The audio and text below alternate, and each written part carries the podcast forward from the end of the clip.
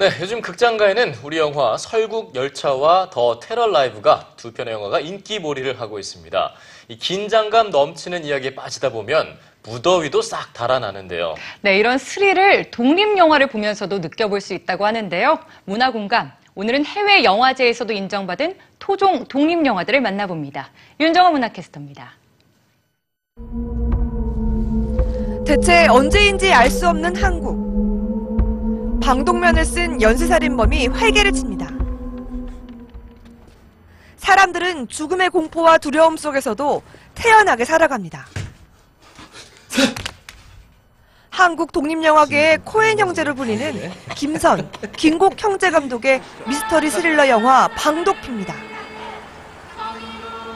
섬영화에서는 그러니까 좀 현실이 좀 팍팍하다 보니까 좀 이렇게 현실과 좀 동떨어진 약간 괴리된 판타지들을 많이 보여주거든요. 독립영화들은 어떻게 보면 이런 판타지를 깨는 역할을 많이 합니다, 사실. 있게 되는 어떤 진실이랄까? 어떤 공포? 이런 것들을 이제 많이 상기시키는 그런 역할을 기능들을 하거든요. 그래서 좀 일반 관객분들이 보시면 좀 불편한 지점도 있지만 어떻게 보면 굉장히 솔직한 영화예요. 영화는 연쇄살인범과 그를 쫓는 정치인, 늑대 소녀, 주차 요원 주한미군의 이야기를 통해 인간의 공포와 불안에 대해 다루고 있습니다. 그 한국을 이렇게 막 이렇게 비판하려고 만든 영화가 아니라 어떤 의미에서 좀 한국을 좀 사랑해 보려고 만들었어요. 이렇게 그 우리가 살아가는 것들을 그냥 한번 좀 직설적으로 한번 그 담아보려고 했었고 마치 찢어진 신문을 막 그 갖다가 이렇게 붙여놓은 것처럼 우리 사회가 어떻게 돌아가는지를 조금 거친 화법을 막 그리고 있거든요. 인물들의 사연 그 자체보다는 극도의 스트레스를 마주한 현대인들의 감정을 표현했는데요.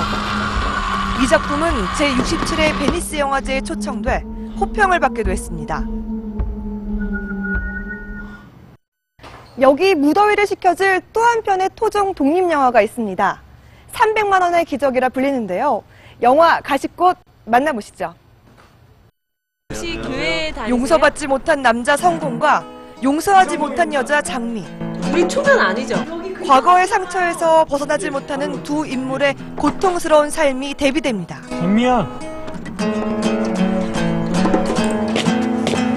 민감한 사회 문제인 성폭력을 다루며 속죄와 용서는 가능한 것인지 관객에게 대묻습니다. 제가 생긴 건 이래도 좀 겁이 많아서요. 화려한 효과가 없는 날것 그대로의 모습이 담겼는데요.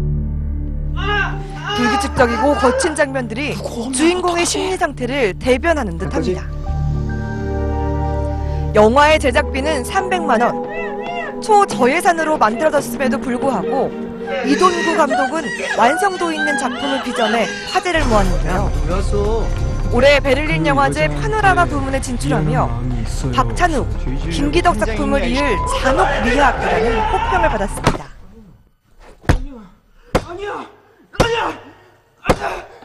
그러니까 보고 나서 정말 불편해서 다시는 생각하고 싶지 않은 영화가 될 수도 있는 거고 정말 좋다고 생각할 수도 있는 거고 그거에 대해서 뭐 제가 강요할 부분은 아닌 거고 관객들이 정말 그냥 원초적으로 있는 그대로 느낄 수 있는 영화 한국 토종 스릴러 독립 영화들이 올여름 극장가를 더욱 풍성하게 해주고 있습니다.